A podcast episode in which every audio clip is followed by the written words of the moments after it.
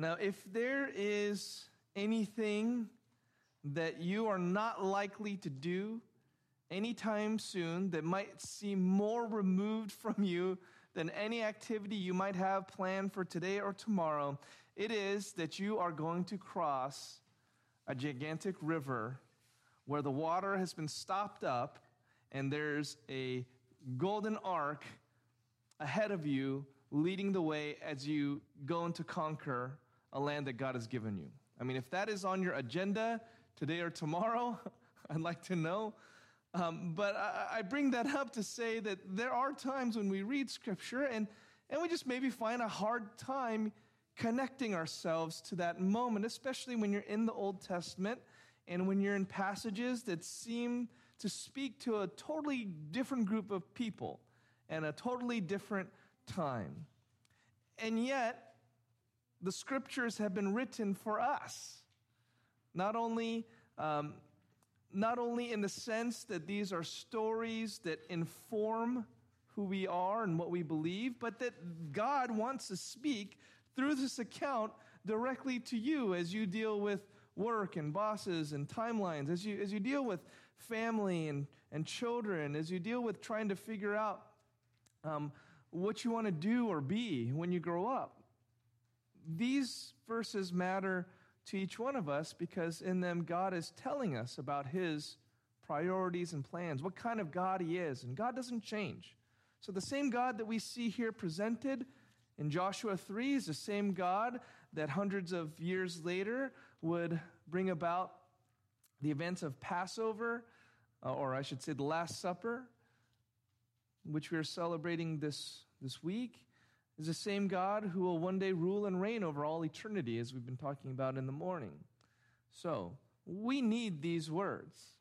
And yes, it is helpful if you can kind of imagine yourself in the position of these Israelites, to use your uh, sanctified imagination, to maybe uh, imagine yourself in these places. But ultimately, we need to lift it out from that time and apply this to our hearts today. So, uh, all that just to say, um, while, while what we will read here almost certainly will have nothing experientially to connect to you, there is something to learn still. There is a connection to be made in the same way that, you know, the things that my grandfather my great grandfather did, I don't even know most of what they did. My dad has told me a little bit about his grandfather my great grandfather, but most of it almost might as well be mythology.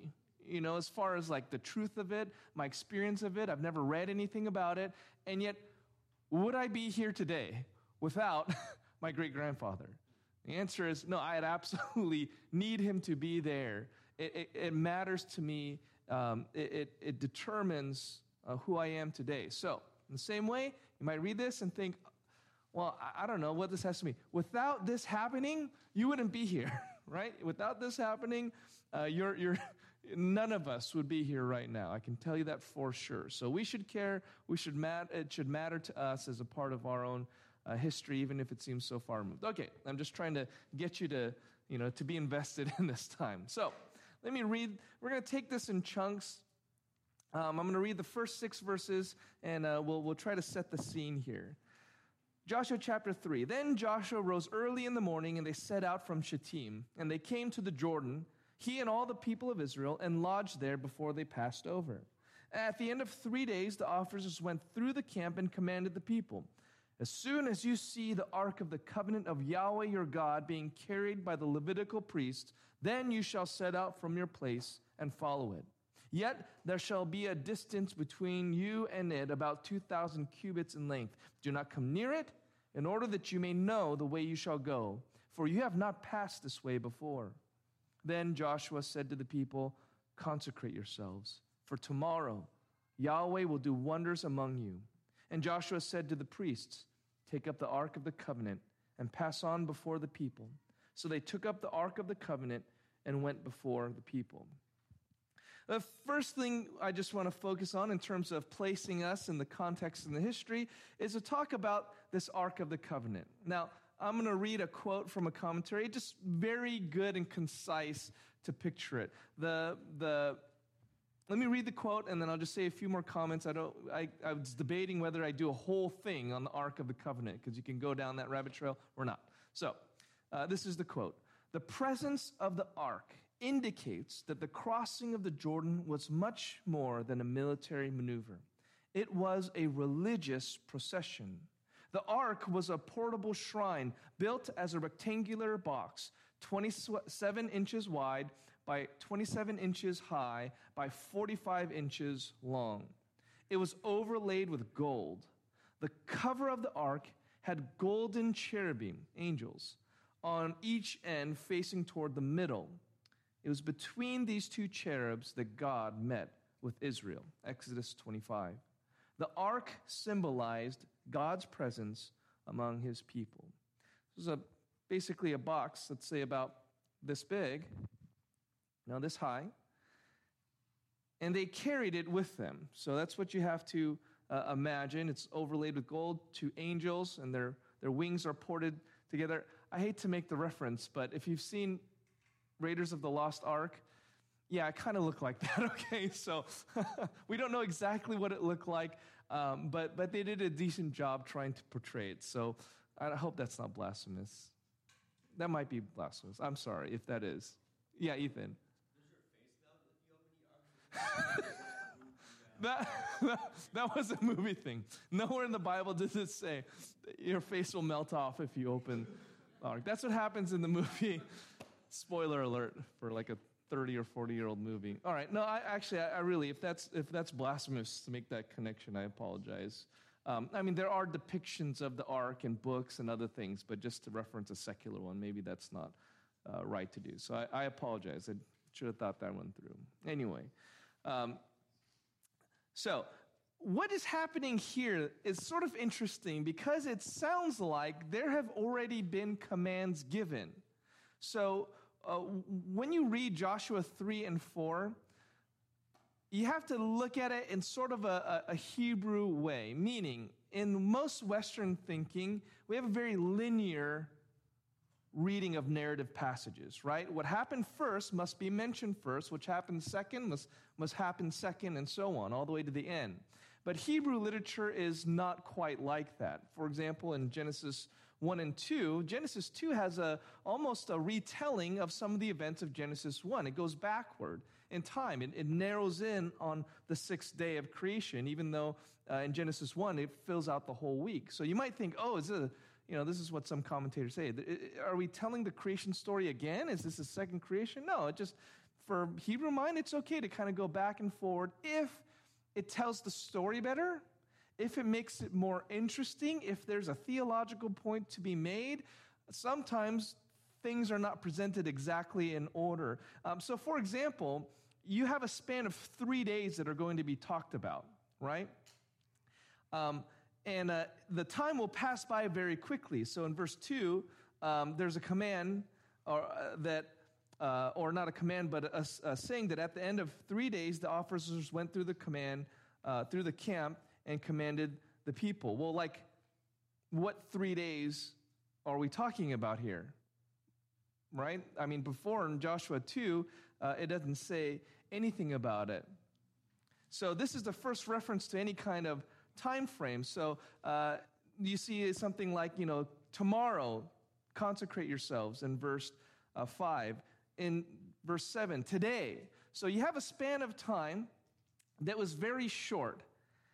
And you don't hear anything about this Ark of the Covenant or any of this stuff um, anywhere in the book of Joshua. Well, likely, Joshua received the commandments about the ark in verse 7 and on, and you're sort of uh, going back in the story uh, or uh, the events that are happening in Joshua 3 1 through 6 are assuming that these events have already happened. You know what I'm saying? Like, so in 1 through 6, you have kind of a general outline of, of Joshua receiving some commands at some point, communicating to the officers at another point, and the officers communicating to the people. But verses 7 and on are probably expanding on that time frame, right? It's not a huge deal. It's just if you get uh, confused with what's happening or the timing, um, just understand it's not necessarily linear, okay? That's confusing. I know that was all confusing, but um, it, it makes sense. All right. What's the general picture that we're getting, though? What is going to happen? There they stand right there at the, the brink of the Jordan River. What is the general outline that's going to take place? Well, the people are going to wait while the priests, the Levitical priests, and only Levites could be priests, but a special group of priests were going to carry this ark, that box, 3,000 feet ahead of the Israelites. And at some point, they're going to cross the Jordan. But here, does it say anywhere what's going to happen, how it's going to happen? Now, we have an assumption, right? A pretty good one. Well, you know, I remember the Red Sea you know, incident. So you might already kind of suspect what's going to happen, but here it kind of holds that information back. And we'll see that that gets held back a lot. And it's trying to build suspense. Whoever wrote the book of Joshua, maybe Joshua himself, um, is trying to build suspense here. So part of the reason that maybe the, the storytelling isn't just event, event, event, event, is to kind of build suspense about what is actually going to happen. So the setup at the beginning here is the rest of the people are going to be on the, on the shore, and the ark is going to go ahead of them. They're going to be, you know, 3,000 feet is about three fifths of a mile, 10 football fields away. And you will, most people will not be able to see where the ark is, but the ark is going to pass through them so they know that they are taking it. So it's going to pass through their midst, and it's going to go ahead of them three fifths of a mile. Why? What's the point of this picture? Why did God command them to do this? It says, that you may know the way you shall go, for you have not passed this way before. In other words, it's to make absolutely clear that the only one that can lead them to the promised land is God. This is a visual depiction to demonstrate that they need to depend and trust that this is God's campaign, that this is God's work, that He alone is qualified and able to take them into the promised land, and they cannot do anything except expect God to come through, expect God to work. Now, how do we connect that to us? What's the point for us? Well, I was just thinking, when's the last time you intentionally made sure that God was the lead in any decision making. That the foremost question that you thought, the priority you made, and, and whether you're making decisions for your kids or for your family, maybe even at work, was which way is God's way? Which way is God's leading? Am I going the way that God is leading? Am I actually putting Him first in this planning? Am I making sure that He alone will get the glory because this was all led by him and because of him. Because that is the clear picture that this scene is setting up with the ark being so far in front of them. It's just far and away. It's not that, that God should be like a, a top priority in your life and then a close second, you know, your family, your health, your well being, right? It's intended to say God is far and away, far and above every other priority that we ought to have. And in a way, uh, I don't like the idea actually. Um, and most of us do this, it's natural. It's kind of a Western kind of way of thinking. When we think of priorities, to think God first and then family and then blah, blah, blah, or whatever. It's better to think um, in terms of like a wheel, right? The hub of it is God, right? And He is the priority in the same sense if the middle is gone, then you don't have, you don't have a wheel. No, the, the wheel must be there and it is supporting all the other things you must do. Those are all important, you know, family, work. And, you know, even if you had to, you know, structure those, sometimes, you know, there's some times where you got to make a call where this is actually more important. I don't know how rigid that is. But God being the center of your life and the center of every decision and priority, whether it's a decision about your family or uh, about your finances, God must be the center of it. God must be the highest priority in it. So I, I think the problem with having a hierarchical structure like that is, is that we, we tend to think that to put God first means to put nothing else, because how could you ever move past that priority? Right? Like if God is first, when do you ever get to the second thing? Did you really honor God the way you should have? No, the, the better way is to think God is to be honored in everything else. He is the hub, and every other relationship, person, responsibility, it always must feed back into what does God want me to do with that, right? So, in the same way, God being so far away, so far in front, just to say, yes, He is the only priority. He's the only way uh, to, to conquer uh, the promise, and He's the only one that you can trust. He's the only one that can lead, and that has ramifications for every part of our life. If you put God first in your family, if you put God first in your marriage, if you put God first in your work ethic, if you put God first in your church life, etc. So, I think that's one way we can clearly uh, think of how to apply this picture here of the ark uh, going before them. Second thing we see, beyond the ark being placed way out in front, is that the people needed to be consecrated. Joshua said to the people, Consecrate yourselves for tomorrow. Yahweh do, will do wonders among you. The people needed to be consecrated. Now, literally, that means set aside. Typically, set aside for holy use or some kind of religious use. But practically, what it meant is that these Israelites needed to probably physically get clean, wash themselves. It meant that they would abstain from certain activities, certainly sinful ones that could make you unclean, but sometimes even fasting from things that were good. Sometimes it meant they put on special clothing that's set aside for this special time. But the whole picture of it is that they needed to set themselves apart. Right? They needed, they needed to distinguish themselves. They needed to look and act different. To be prepared for the wonders that God will do, the people needed to have a pure heart. Now, the thing is, it, it doesn't mean that the people were perfect to begin with, does it? Because they needed to consecrate themselves. What's the implication? They're not consecrated, right? They're not set apart. They are unclean. They've been doing things wrong. The assumption is not that they were always ever perfect if you tell someone to wash up, right? It means that they were uh, in need of a cleansing.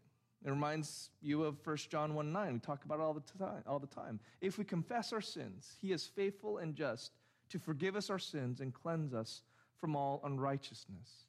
So the Israelites, too, physically and spiritually, they needed to be right with God as best as they could, which meant come with Him with sacrifices, come with Him to God with confession, uh, come with Him and say, I want to be clean inside and outside. Here the outward manifestations of my inward purity. So I'm not going to eat this and I'm going to wear this, I'm going to clean this. But all of it was to show God, I want to be clean before you.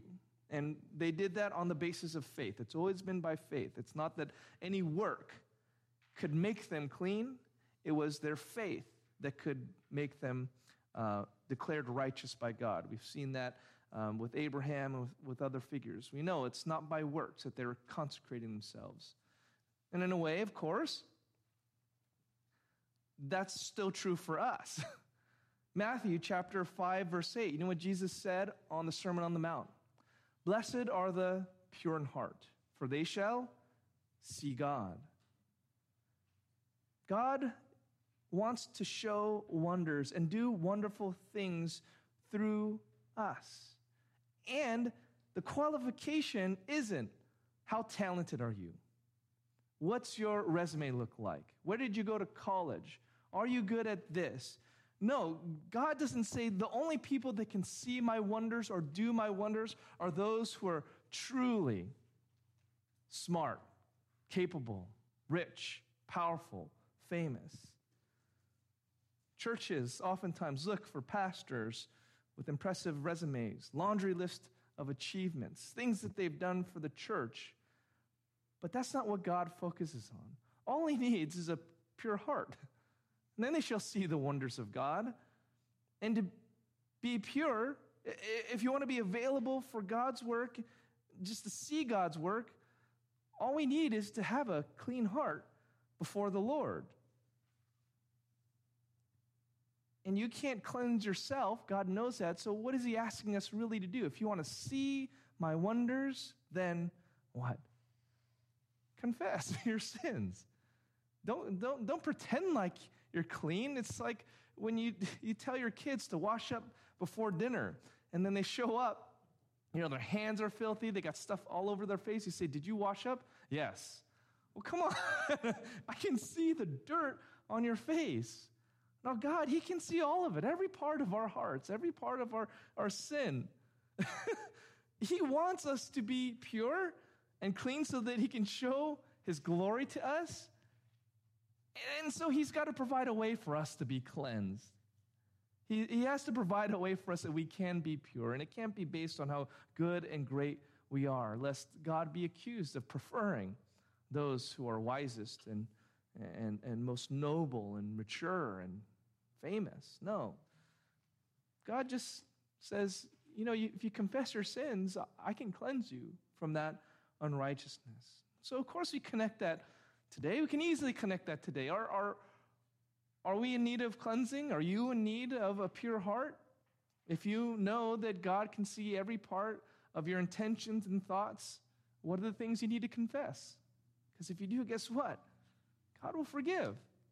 He will forgive on the basis of his son, Jesus Christ, who did live a pure life. It's not about doing good works to impress God, quite the opposite. It's just about admitting we're unclean and trusting him to wash us of it. The same way that we trust that going into the bath with the soap will remove the dirt and scum.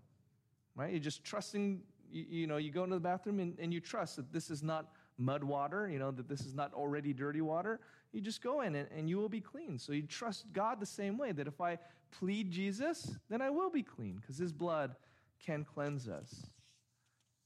Verse 6 takes place just before they are about to set out. Right? And the, the ark is going to pass before all the people. Everyone was supposed to be aware that the vessel, which represented God's power and His mercy and His presence, was now going before them to lead them into the promised land. So, again, it was meant to be obvious that God and God alone is going to take them there. Now, until this point, no one knows what's going to happen, not even Joshua. Like, okay, so I get it. We're going to cross the Jordan. We're going to go to, you know, we're going to take the promised land but uh, what are the details about that? Because the Jordan River, uh, at this point, could be quite, um, quite a large task to overcome. So uh, we'll talk a little bit about geography. We talked about this already. You can look at the map on the back there, or if your Bible has a map uh, of this region, you can look at it yourself. But if you find Jericho, which is just above the Dead Sea, all right, the Dead Sea is the lower lake at the south end of the Jordan River, the Sea of Galilee, where Jesus lived, uh, was in the northern part of Israel. And if you look about less than 10 miles north of the Dead Sea, you'll see Jericho on the west of it. And it's very close, within um, you know several miles of the Jordan River. And at that point of the river, you know, we don't know exactly. Like right now, the Jordan River, there are places where you could like jump across it. It gets very thin um, uh, right now. But at the time, they say, and since this was flood season, we'll see that in verse 15, it could have been around 100 feet wide at this point, right? Now, 100 feet is not like, like a super big deal in terms of fording it. Um, it may not have even been that deep, maybe 10 feet deep or so.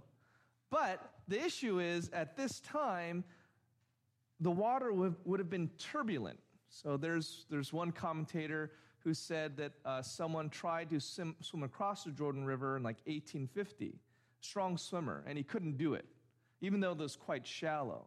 So it's just the turbulence of it. Now you imagine like millions of people trying to cross like 100 feet, you know, 10 feet deep. It's not going to happen. It's a logistical nightmare. Even imagine if it was muddy right? Just all the animals and possessions and carts and wagons. It was would have been a logistical nightmare. So we're going to see why it's important that they crossed on dry land. The point is there's there has to be a plan here because this is not going to happen by any natural means, and they certainly were not prepared. God had not given them, all right, here's how you make a raft, or here's how you, you know, ford a river. Nothing like that. No instruction like that has been given. But up until this point, we still have no instructions about what is actually going to take place.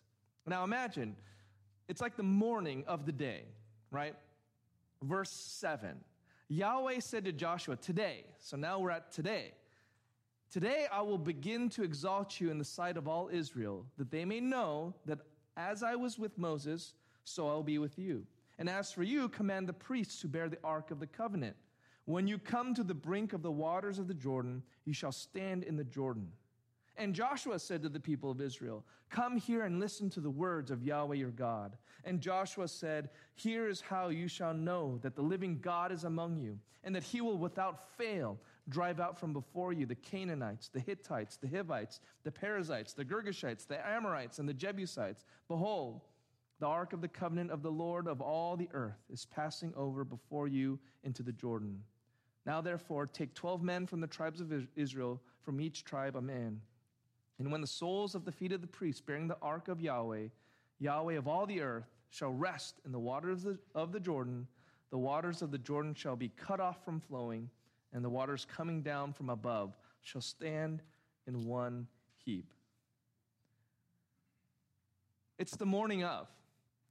God apparently has not told him any plan of what's going to happen until this moment. You're kind of building up tension. Like, what exactly? So we have the ark, you know, way in front of the Israelite people um, being borne. What happens when they get to the river? What do we do?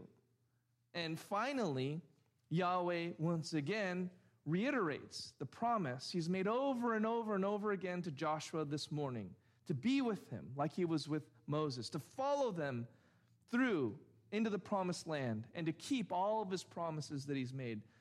God is concerned with both the micro and the macro. What's the big picture? Well, the Israelites need to get in the promised land. This is like a, a promise that has been pending for hundreds of years since the time of Abraham and now to the time of Joshua. Hundreds of years have, have passed. So the big picture is God is finally going to accomplish this purpose. But in the micro, what is happening? Yahweh is saying, Joshua, I will be with you. I'm here to take care of you also. I will exalt you at the right time. I care about you, the individual. Now, what, what would you know, how would Joshua respond? How, how should that make him feel? You're being told God is going to exalt you. You are going to be like Moses, one of the most iconic figures in history. Even secular people know who Moses is, right? How would it be to hear that God is going to exalt him? Well, I imagine that he was humbled. 1 Peter 5 6. 1 Peter 5 6 says, Humble yourselves, therefore, under the mighty hand of God, so that at the proper time he may exalt you. What does that tell you about Joshua then? He was humble, he waited. Joshua had to wait until almost the last minute to wait on God's plan of what was going to happen as they approached this Jordan River. He wasn't rash. He didn't jump the gun. He didn't say, mm, I'm not hearing anything from Yahweh. Maybe I need to kind of start making a plan B or plan C. I need to figure out something. No, his, his trust in Yahweh was evidenced by his patience to wait till God said, Here's the plan. Now, I, I think maybe a more personal way to connect this and maybe apply this, just imagine you're the president, right? Imagine you're the president, and everyone's waiting for you to make a big decision. It's going to affect the whole nation. So you, you tell everyone in a newscast, I, I want to make the right call, just give me some time. Now, in your experience, are the masses very patient with that kind of, hey, just wait for me to make a really good call. I want to make sure I make the right decision. Are, the, are people, do people prize the wisdom of someone who would say, give me a second, I want to make sure I make the right call, especially when they're in a position of leadership like the president's? I mean, you know what the, what the, what the news and the media would say if, if someone said that. And if one day passed, and another day passed, and another day passed, I mean, people would be saying, this is proof of ineffective leadership. People would be clamoring for answers, making accusations, trying to force the hand. There'd be all kinds of news stories and people. It just, we're like that. We're like that. And this had actually happened in Israel's history. Remember when Moses was in Sinai receiving the commandments? He'd just gone for a few days. What did the people do? We need answers now. We need to do something right now. We can't wait another day, another moment. Aaron, make us a golden calf, right? That's, that's, that's people, that's us. you know, how much humility, how much patience and trust in God is it to wait until God says to do something when you got millions of people sitting there, you know, pressuring you, telling you, hey, you know, we need to do something. What's the plan with the Jordan River, Joshua? Now, this is reading a little bit in between the lines. I'm just appealing to human nature, but again, maybe trying to, you know, connect uh, to us. Like, how, how often are we willing to wait and trust God's timing? An hour? Two hours before you start making your backup plans, before you're like, well, you know, God's probably not going to come through. I've, I've literally prayed for 15 minutes and he didn't respond within a minute. You know, I, I better start making my own plans and decisions here, right? I, I mean, that's just us. That's who we are. That's what we do. And it's not, Joshua had the character and the humility to wait for God to exalt him and to teach the Israelites to do the, to do the same. I mean, by doing this, what's he doing but teaching the Israelites? You know what? We need to wait for God. I don't care what you say. I don't care how much you try to pressure me. I know that we cannot do anything until the Lord leads it. So we can, I think, relate to that a, a little bit. Especially now, I don't know. I mean, we always think that our generation is, is mer- worse or, you know, you know, every generation behind us seem to take things more slow and, and take it easy. I don't know.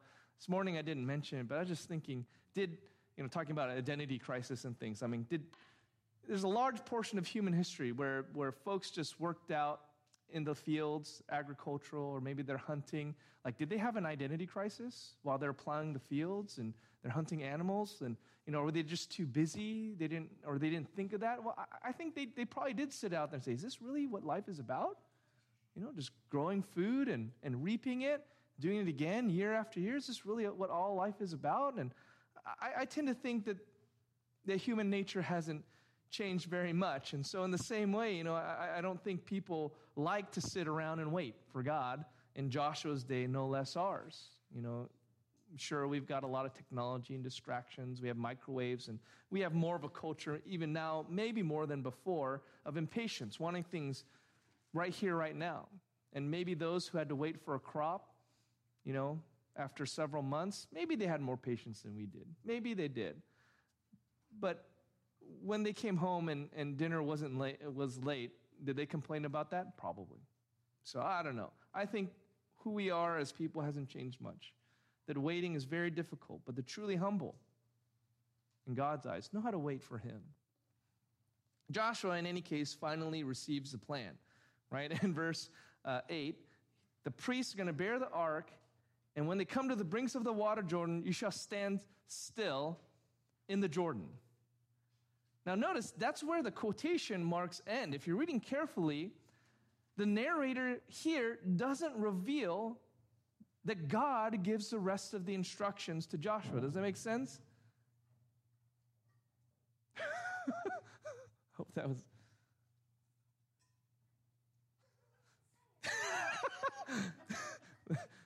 Hear a huge commotion, and then my son walks through the door. Okay.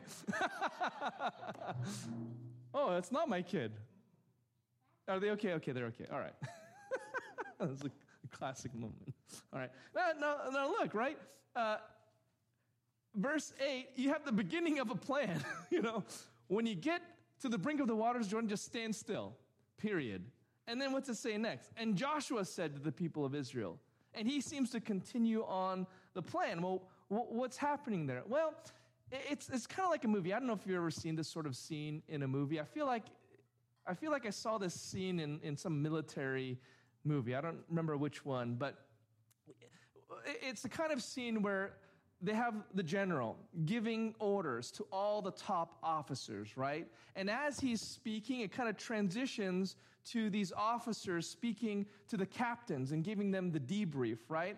And then it transitions from the captains, you know, speaking, giving to the, uh, you know, to the NCOs who are now explaining to the grunts the operation, right? And, and the camera is following one instruction, right? One, one briefing on the mission, but it's being, you know, you're, you're going from the, the generals to the officers to the captains to the NCOs, and, you're just kind of panning through that. It's kind of the same thing here. Like we know that everything Joshua is about to say is not commands that he thought up. We, we know this is what God wanted him to do, but you're going from the word of, of Yahweh to Joshua, and then you just go right smoothly into Joshua telling the people here's what the Lord commanded. Does that make sense? If you're not a you know, movie or filmography guy, just understand that it's not that there's that that you know he got one line of instruction. Just just stand still in the Jordan. No, everything that Joshua is about to say are all the commands of God. Because he says, Come here and listen to the words of Yahweh your God. So we know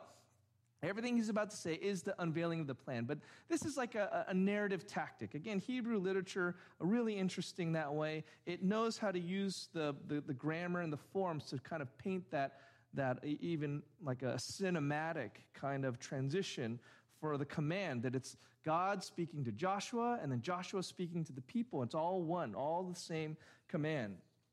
Now, What is the instruction? It is not just to stand there. But before he gets there, he makes sure to emphasize this point in verse 10. Here is how you know. You shall know that the living God is among you and that he will without fail drive out from before you the, the Canaan, all the, all the ites, okay? Joshua puts the focus on God. Again, Joshua is a humble man that God is exalting at the right time.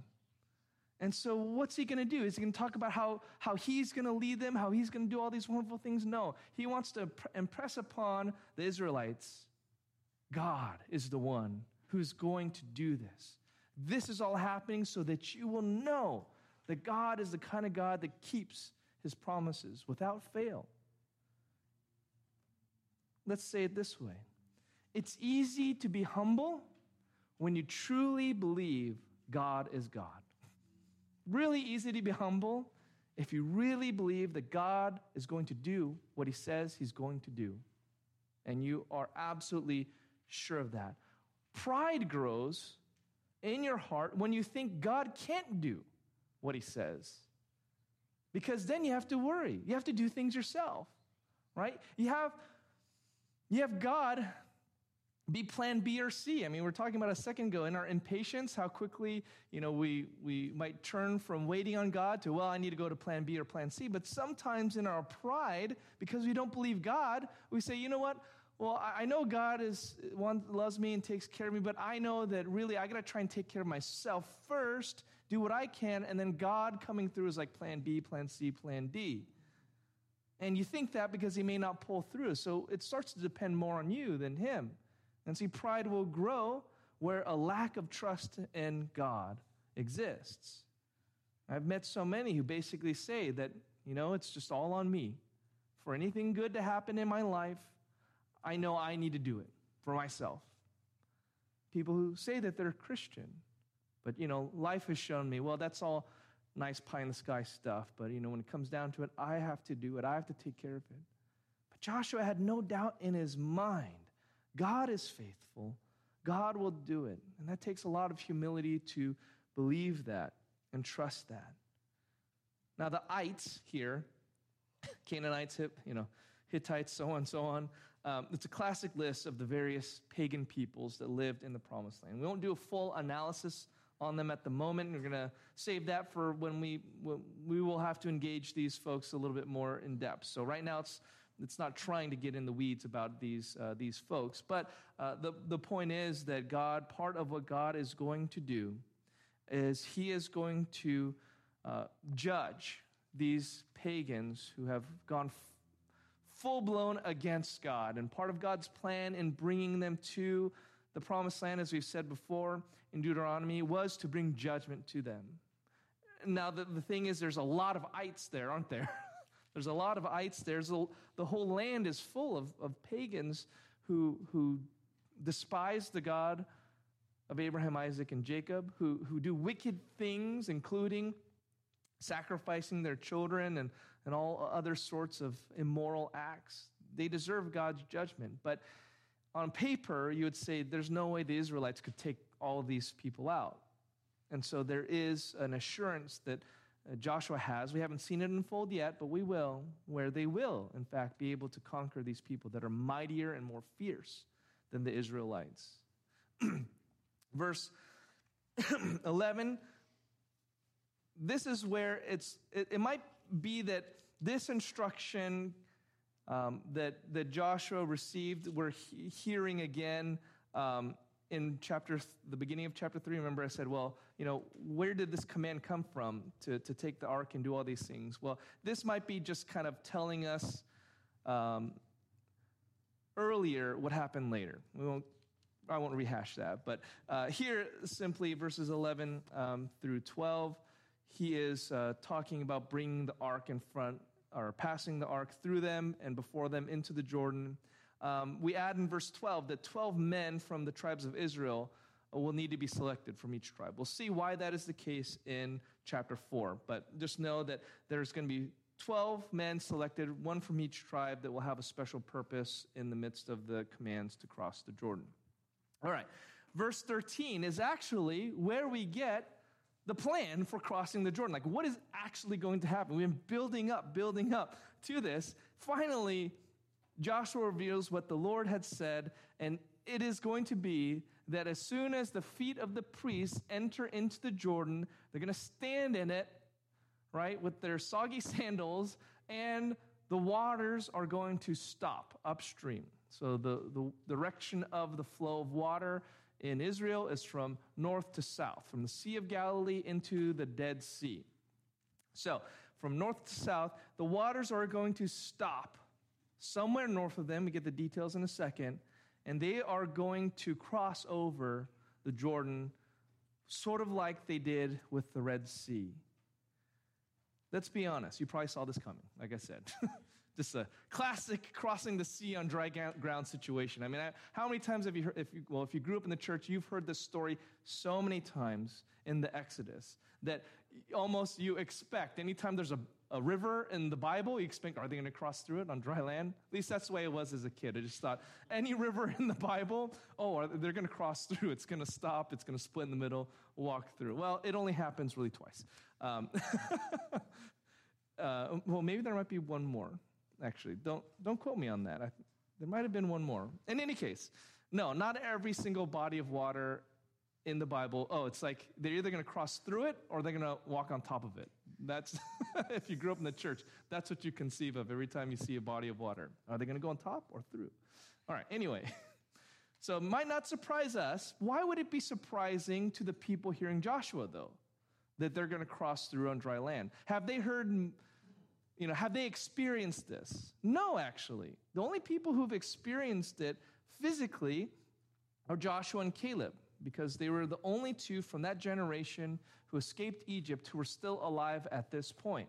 So everyone else there has only heard it in terms of tales and stories of what happened when they escaped Egypt. None of them have actually experienced it. It is just like a Sunday school story to them. And so there is a significance here.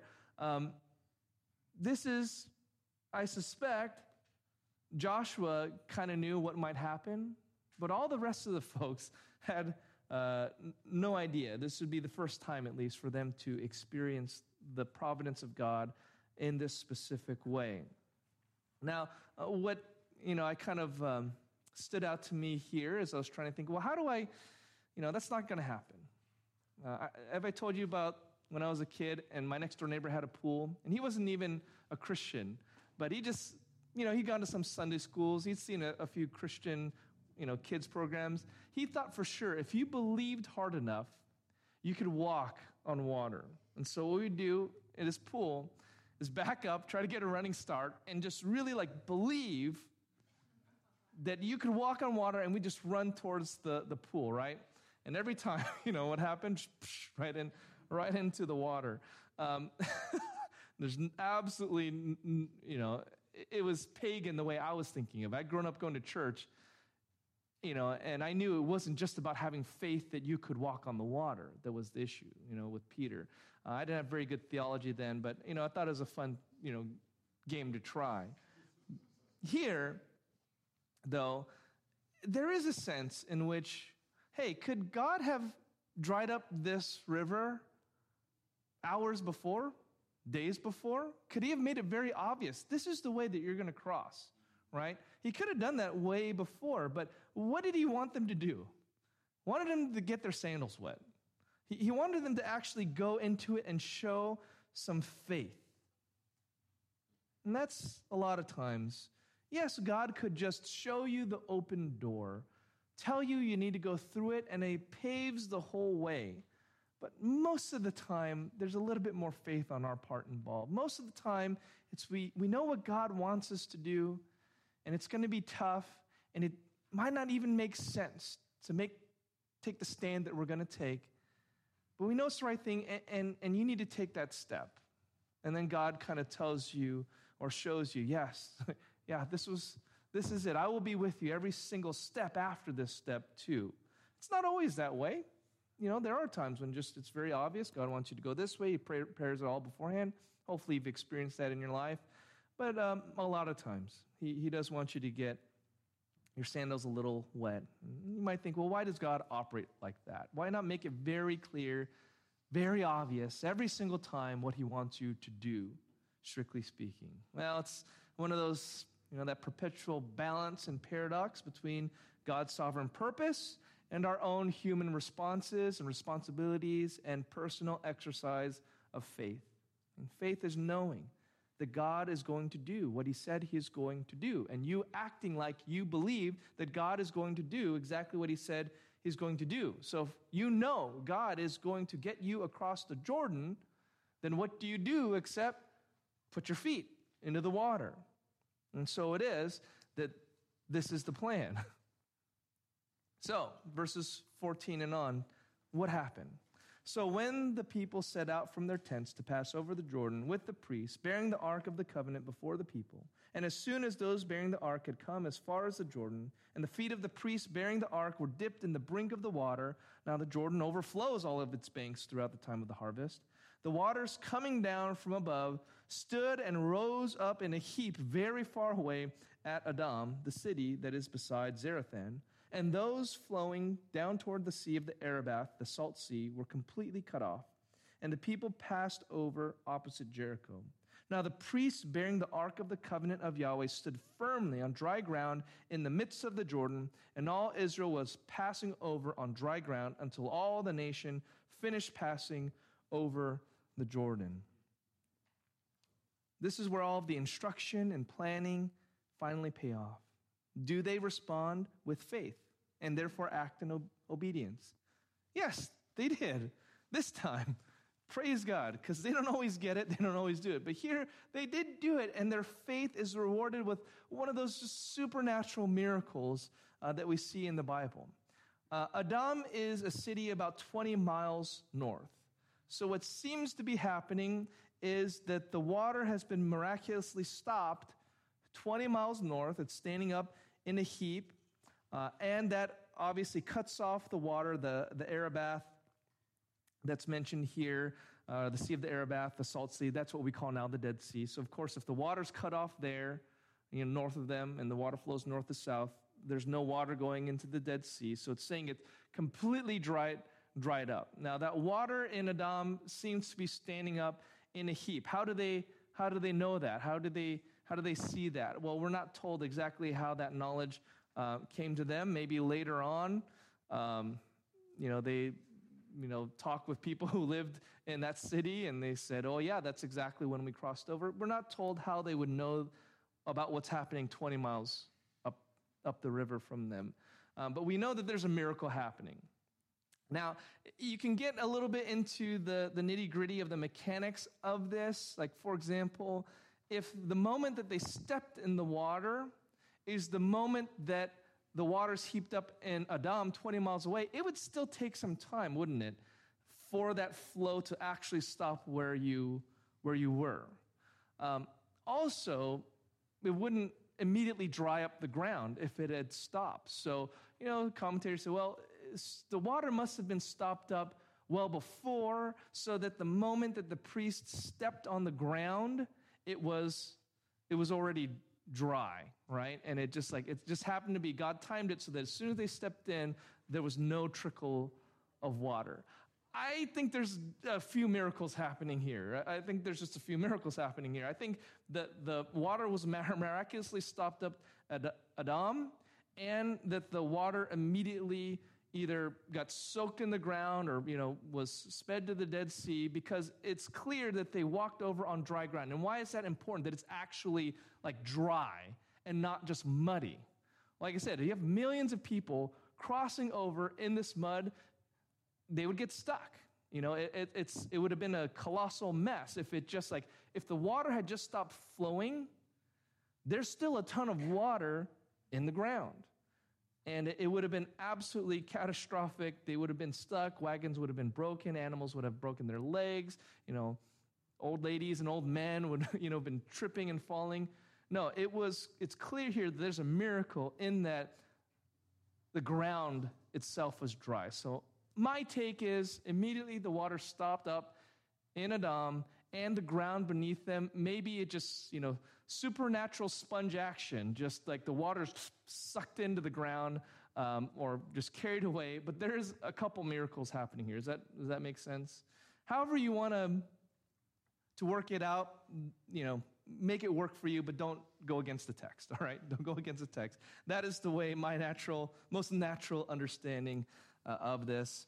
Um, now, yeah, so in Exodus, when you compare it to the Red Sea, there's like a wind that was blowing for, um, for like a day before, like an east wind or something. It's not the same kind of thing that happens. So the Red Sea is actually not exactly the same kind of crossing as the Jordan River.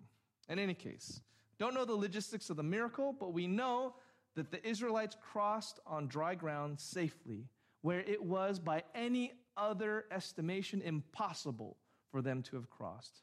In other words, only God could have enabled this crossing here at the Jordan. Because God is a God who keeps his promises. God is a God who exalts the humble at the right time.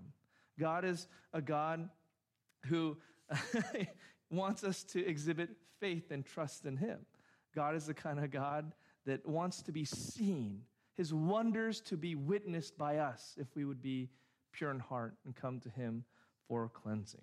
So, if you're not a Christian this morning, you might think, oh, we're reading stuff that's like Greek mythology. You know, um, this is all, that's nice that that informs your religion, but, you know, that's not, you know, that's not historical. Well, here's the problem with that. We know Jericho was destroyed. we know that the Israelites conquered that land. We know that the Jordan River is an actual river.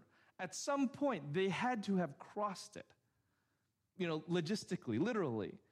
So to reckon how this great host of people crossed the Jordan, you still have to figure that out because all the other pieces are there. That Jericho was destroyed, we'll talk about that. Um, that the Israelites conquered the region, that they started, you know, there and not some other point. Anywhere you'd have to cross the Jordan River. It's a logistical nightmare to do that. So you still have to deal with that on top of the other facts and on top of the fact that this explicitly is trying to tell us history as it happened. If you're not a Christian, the main point of this text is to tell you that there is a God who keeps his promises, that there is a God orchestrating all events of time and history, and there's a God who says he will bring judgment and justice upon every injustice and every sin not, not just murderers, but every single wrong, every single act and word and thought, even that did not align with his own perfect attributes of love and compassion and mercy. So there must be judgment on you. And if you're not a Christian, he will have to bring his wrath and fury against that because without punishment, sin doesn't exist. There's no such thing as a wrong thing if there's no consequence for it. You can tell me that it's illegal to wear sandals and chew bubblegum, but if nothing happens, if I wear sandals and chew bubblegum, guess what? There's no punishment for it. It doesn't matter. There's no such thing as that's wrong. No, we know that there is right and wrong. We know that God must punish it if He is good. And if you're not a Christian, you, the only way you could please Him and appeal to Him is not on the basis of yourself, but on the basis of one Jewish man who was the fulfillment of the promises of the whole Bible, who came, lived a perfect life, died in our place, rose again to conquer sin, to show that He did pay the price for our sin and will be returning. If you're not a Christian, you're being told in this text and to believe in this God, that he did such a thing. Just as sure as they crossed the Jordan River, Jesus Christ died on a cross for sinners and rose again. If you are a Christian, I hope there's a few takeaways that you might gather from uh, this scene here in the, in the river of Jordan. Oh, about 3,000, no, 3,000, like 400 years ago, long time ago. We're reading about history that happened that we have evidence for, like I said. Hopefully, this encourages your faith or encourages you to walk in a little bit more obedience. So let me pray and we'll close. Heavenly Father, thank you. Thank you for Joshua. Thank you for a picture of obedience when we can get it. The Israelites oftentimes uh, forsaking your ways, but here we see a beautiful moment where they do all that you've commanded, and we see the blessing uh, and the wonder that they uh, had at, at this miracle that occurred underneath their very feet. And I pray, Lord, that that would encourage us to likewise put some faith and trust in you, to take a little bit of step of faith now and again to, to actually show that we think you're in charge of all of this. So help us, Lord, to do that. It is so tough. I don't mean to demean anyone that has a hard time walking by faith. We're all there, we're all selfish at times and lack the humility um, to, to, to wait for you and your plans. I pray, Lord, that you'd draw us close, see us, show us again and again again why it's worth it to wait for your timing. So thank you, Lord, for this time. We pray that you'd bless the meal and the fellowship tonight. In Jesus' name we pray. Amen.